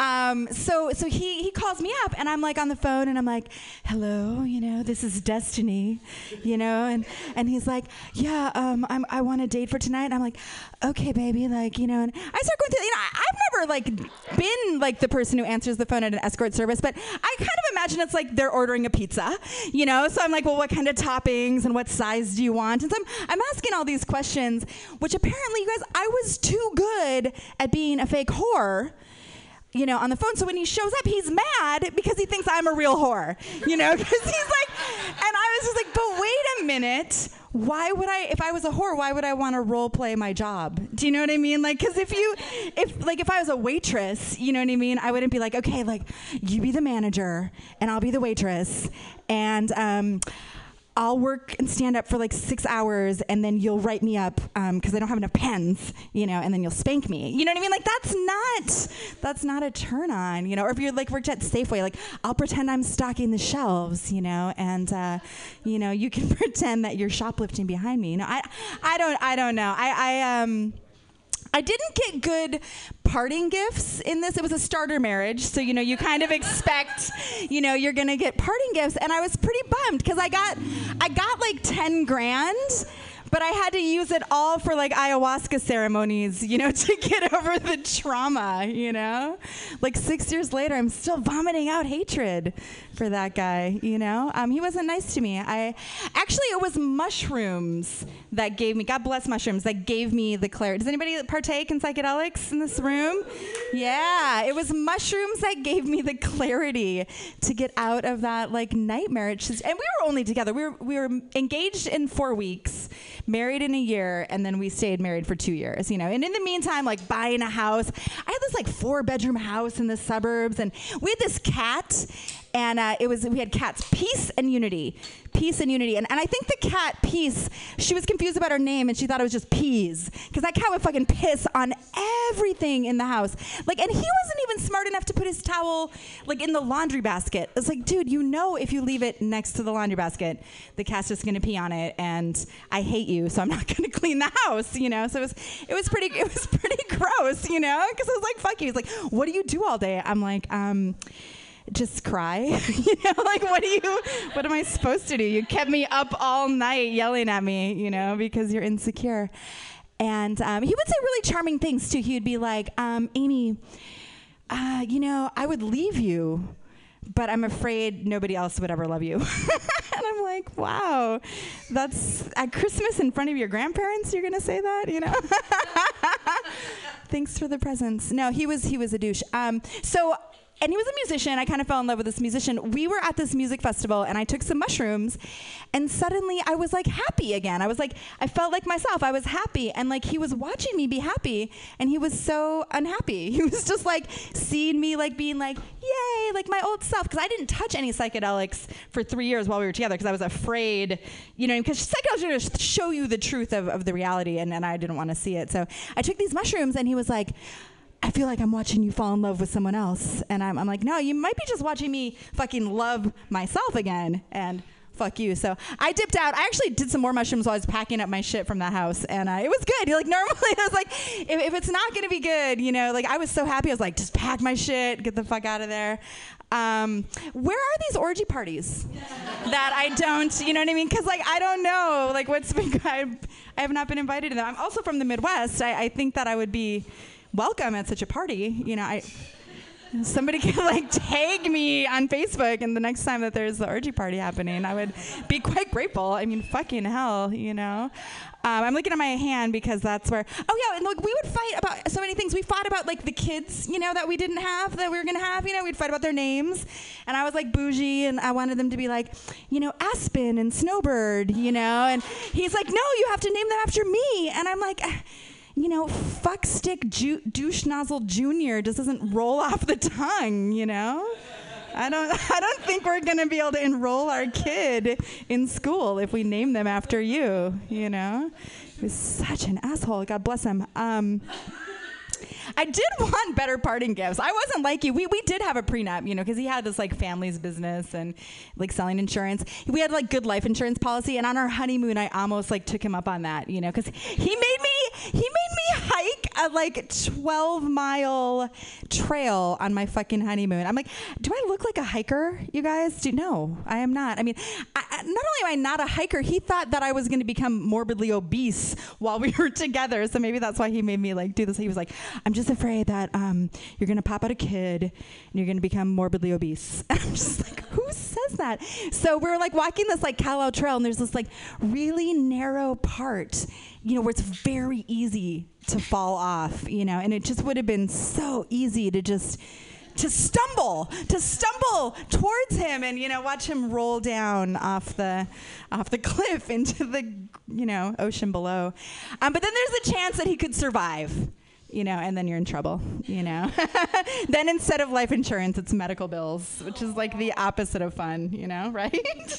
I know, nobody wants him to live. A lot of times God bless him, you know. I get hit up from my brother-in-law, because he works in like the same industry. He'll be like, Jeremy's making a lot of money, you know. And I'm like, well, he's still a fucking asshole. So he's not going to get any more action with the Bebo. I'm actually like having much more fun. Since I got divorced, I've traveled to like 26 countries. And yeah, I've been independent. I've enjoyed my life. I've found lots of people to love me. Nobody that necessarily. I mean, I've been engaged several times. I mean, sure, there are Tibetan refugees who need green cards, but, you know, and almost a Jordanian guy that I met on the BART. Also a virgin, you know, we're talking about. I'm like, I just don't see this working out, you know? Like, I don't see it working out. So thank you so much to Pam Benjamin and Comedy Clubhouse for having us all here, so I can tell my Amy Bebo! She's available. I don't know what your email is, but #AmyBebo for your next orgy. Please invite her. She's gonna be a great addition. So that's, there was one time where I got to be the rogue 17th member, and these people, they asked me, they said, "Hey, it's Burning Man weekend, but we're not doing that this year. You need to come with us, but you don't get to choose. Are you gonna come or are you not?" And I was like, "Oh, I guess I'll go." And I got to be the 17th member on a with the porn clowns we were on the Delta on houseboats. It was an orgy. It was my first orgy. It was a good time. I learned how much I like flogging. It was so nice. It feels so nice on your twat. You know what I mean? Those soft pieces of leather. It's so good to be divorced. You guys, your headliner is gonna wow the fuck out of you. Are you guys ready for your fucking headliner? Clap it up. Yeah! This guy, you can see him at the Punchline at Cobb's. He's a regular at all of those places, but he's here for you right now, and he's divorced. Love him up. Clap wildly for Jesse Hett. Hey. Thanks, everyone. There's a lot of people on this divorced show lineup, which, what a surprise. People who gravitate towards stand-up comedy also have a lot of failed relationships. People who express themselves inappropriately and also don't do well in romantic endeavors. Who would have thought? I like Brandon. I got married when I was 19. But it wasn't for religious reasons. I mean, it was for love, sort of genuinely, because I was in love. I was in love with the lady I got married to. I was in love with her the same way that you love stuff when you're 19. You know, I loved her like I loved Kevin Smith movies and 311 the band. Stuff that I now look back on, I'm like, oh Jesus, no, not anymore. But you know. When I was 19, it seemed tight. I got married because the girl that I was with was she was an illegal immigrant. She was like, yeah, right. She was a spicy Latina. She was from Colombia, and she was the only one of her siblings that wasn't born in the U.S. And so we started dating, and it was going well. And she was my first big love. And then 4-6 months into it, she was like, I got to move back to Colombia. And I was like, no, why? Don't do that. And she's like, well, something I didn't tell you. I'm here illegally and have been since I was a small child. And now that she just turned 19 also. And she was like, the INS is kind of sniffing around. And so I'm going to just move back so I don't get arrested. And I was like, was there anything else, any other way that you could just stick around? And she was like, well, I mean, if we got married, I could stay here, but that's illegal. And I was like, well, I love you, and I fucking love crime also, so let's do this. I love you, and I love selling weed. So let's stick it out. And then we stayed married for 6 years. I got divorced when I was 25. And still, it wasn't, yeah, thank you. It wasn't we didn't break up on bad terms. We were both we had the nice, this is my breakup move in general. We just steadily sort of pull back, and then after a few months go by, and she's like, things aren't going well. I think maybe we should break up. And I'm like, yeah, that's a good idea. We should probably do that. You were thinking about that too? Hey, whoa, what a crazy coincidence. It was dope too because we were super poor, which divorce when you're poor is not that bad.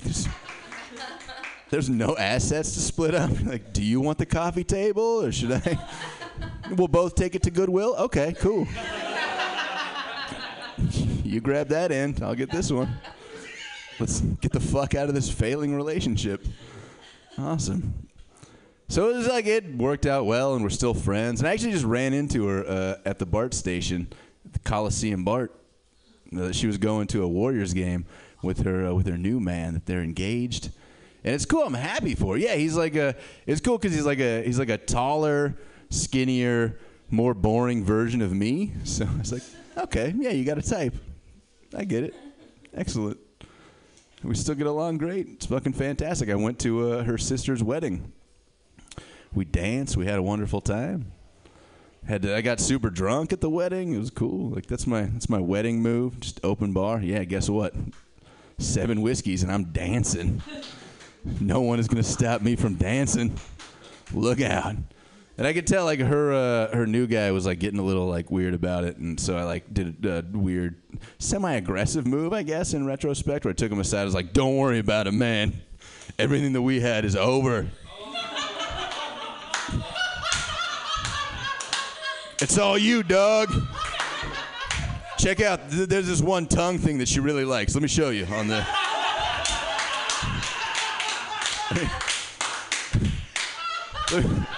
Let me fold this cocktail napkin in half. And I'll show you what she landed in. Yeah, it was... So I have a weird relationship with her current fiancé, I guess. We're going to have to battle each other to death at some point. I don't know. It's good, though, man. Like, it's good now. It's fucking... I have a hard time,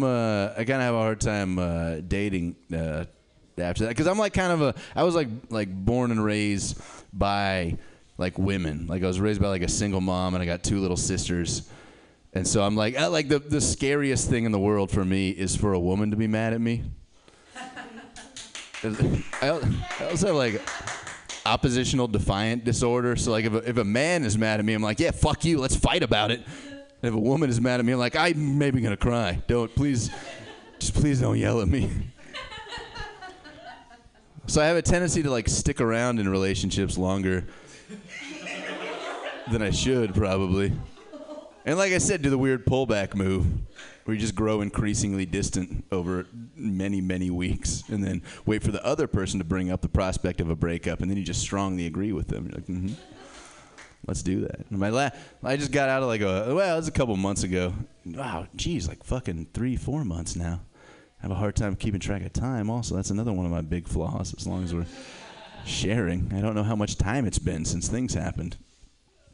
Came out of a bad... I had like a year-long relationship that ended probably like 4 months ago, and was real sad about it for a couple months. But now I have some distance and some perspective on it, and I kind of realized that it wasn't that good in the first place. Like it wasn't. Like it seemed great, but like, you know, we stayed in it for the wrong... Like you guys ever stayed in a relationship for like 4 months longer than you should, just because the other person's place has great water pressure? Okay. My move. Like you fall asleep every night and you're like, oh my God, she cries all the time, and I think she's maybe gonna cheat on me, and maybe she already is. And like I woke up the other, it was like 3:30 in the morning, and I woke up and she was just sitting there crisscross applesauce just staring at me. That's a bad sign. I should figure out a way to get out of this without hurting her feelings. And then and then you wake up in the morning and you're taking a shower and getting ready for work, and you're like, I think we can figure this out. Like, actually, this shower is fantastic. So much better than the shower at my garbage house. It's tough too, because I have like I have a super low self-esteem. I have like non-existent self-esteem. I just like don't think of myself as a person a lot of the time. I'm just sort of like an entity. I think of myself as like a tall monkey who sort of walks on its back legs. So when another person is interested in me, I'm like, oh really? You're like a human being with the... You got like dental insurance. Oh my God, what are you doing with me? This lad, the last girl that I was with, we were like we were a couple months into it, and we're laying in bed one morning and having some pillow talk, and I said something funny, and she was like, oh my God, I think I'm falling in love with you. And my reaction was, what? Why? You remember yesterday when I said all that weird stuff because I was drunk? And like, what's wrong with you? It's cool, though. I'm getting back out there, doing some dance. I'm in an open relationship now, I guess. I thought I was just like going out with this woman, and like we were fucking a couple times a week. And then she was like, I guess we're in an open relationship. And I was like, is that what it's called? Okay. Does that mean I can still do whatever I want all the time? All right, tight. Because I still like you, but I don't want to hurt your feelings, but I also don't want to be your boyfriend. Because that's a weird thing when you're in your 30s and you're like, a boyfriend? Like, do I have to get a little, like, hat with a propeller on it? Like, what am I fucking... Some, like, little stripy overalls? Because I'm your boyfriend. Like, fucking... Doesn't make sense. There should be another word for it. Be like, your man buddy. That sounds stupid. I don't want to be a man buddy either. No, thank you. Not for me. Is that? Do they have a song called Man Buddy? No. Yeah, that's true. They're also tiny, tiny people. They're just wearing regular-sized kids' clothes, AC/DC. But they fit right into them. One of my friends has he's a very small person. He's not like medically small. It's not like a technical dwarf, but he's like a little guy. And his wife's pretty tall, and I think his kid is going to grow up to be taller than him. Like, that's going to be weird when your kid is like 16 and just towering over you, and you're trying to discipline him. It's like, whatever, tiny dad. Can't tell me nothing. I won't push your face into the toilet if I want to. It'd be terrible being a tiny little dad. No kids for me, no thank you. And a couple pregnancy scares, but zero children thus far. Thanks. I think I'd be like my relatives. I grew up in the Midwest also, so I have like a huge sort of Midwestern family, and I got a lot of like young cousins and nieces and nephews. And every time my relatives see me playing with my nieces and nephews, they're like, "Why don't you have kids? Like, you're so great with the kids." And I'm like, "I'm very great with kids in like a superficial way, because I also have poor impulse control, like." Love cartoons and throwing things at other things. So I was like, why don't you have any kids of your own? Like, why you should have some kids. You'd be a great dad. I'm like, I would be a dangerously bad dad. That's the same qualities that make me a great uncle just make me a dangerously bad father. Like, did you see it at the barbecue when I was like, you got mad at me because I was hanging my niece over the side of the porch? And you're like, why are you doing that? And I was like, well, there was a cool rock down there, and she couldn't reach it because her arms were so short. And then I also couldn't reach it because it was too far down. But then I was hanging her over, and we were using teamwork to reach the rock. And then you came up and yelled at me. Teamwork. Why do you... My sister-in-law got mad at me because she came. I was babysitting my nephews. I was back visiting the family, and I was babysitting my three little nephews. And my sister-in-law came home from the grocery store, and me and my nephews were up on the roof together. And we were having a great time, hanging out on the roof, just fucking the Het Boys, just the kings of Hillsboro, Kansas, looking out over the land. Just surveying everything. And then she pulled up in the driveway. She jumped out of her car. She's like, what are you doing on the roof? And I was like, if we're being honest, I don't quite remember the chain of events that led us all to being on the roof. We were playing Frisbee, and then the Frisbee went on the roof. And then I got out the ladder, and I got up to get the Frisbee off the roof. And then the roof was super fun. And then... Aiden was like, can I come on the roof too? And I was like, if you can make it up that ladder all by yourself, then you can be on the roof. And then he did, and I was like, I'm proud of you, buddy. Congratulations on getting on the roof. And then little Jackson was down there all by himself while me and his brother were on the roof. And I was like, Jackson, same deal for you, man. I know you're smaller, but if you can make it up on the roof, I'll be proud of you too. And then he did. And then little Charlie, yeah. Give it up for Jackson, getting on the roof all by himself. And then little Charlie, man, he's clearly too small to climb a ladder. So I climbed back down, and then I put him on my back like a responsible adult, and I just piggybacked him up on the roof with me. And, I mean, in retrospect, that's a dangerous situation where... any of the boys could have easily died. But we all made it, and we did it together.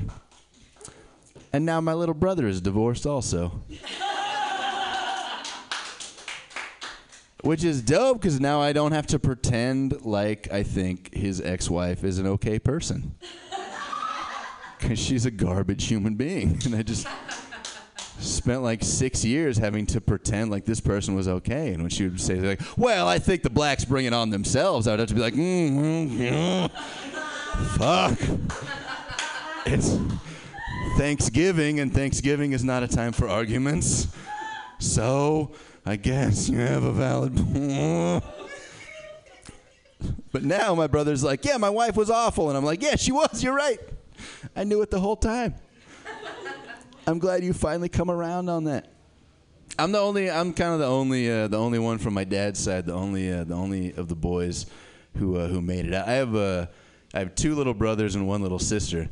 And me and the brothers, we all had it kind of hard, because like my dad like ran out on me pretty early, and then he remarried another lady and had more kids, and was like really shitty to my younger brothers, but then like really loving to my little sister. And we all get along great now. And now, like in retrospect, I realize that my dad was just waiting to have a child that he could love without it being like gay in any way.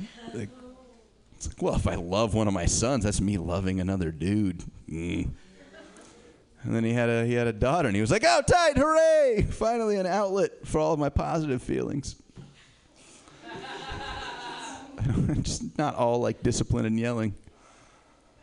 It was all right though. Actually, you know, it was kind of fun. I was mostly raised by my mom, because like I said, my parents divorced at a very early time, and.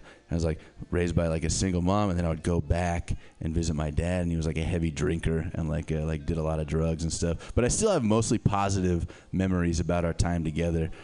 You guys ever look back on your fun times that you had with your dad and realize that he was just fucking shit faced the whole time? And then looking back on it, it makes sense. You're like, oh, I remember that time I went to the dump and.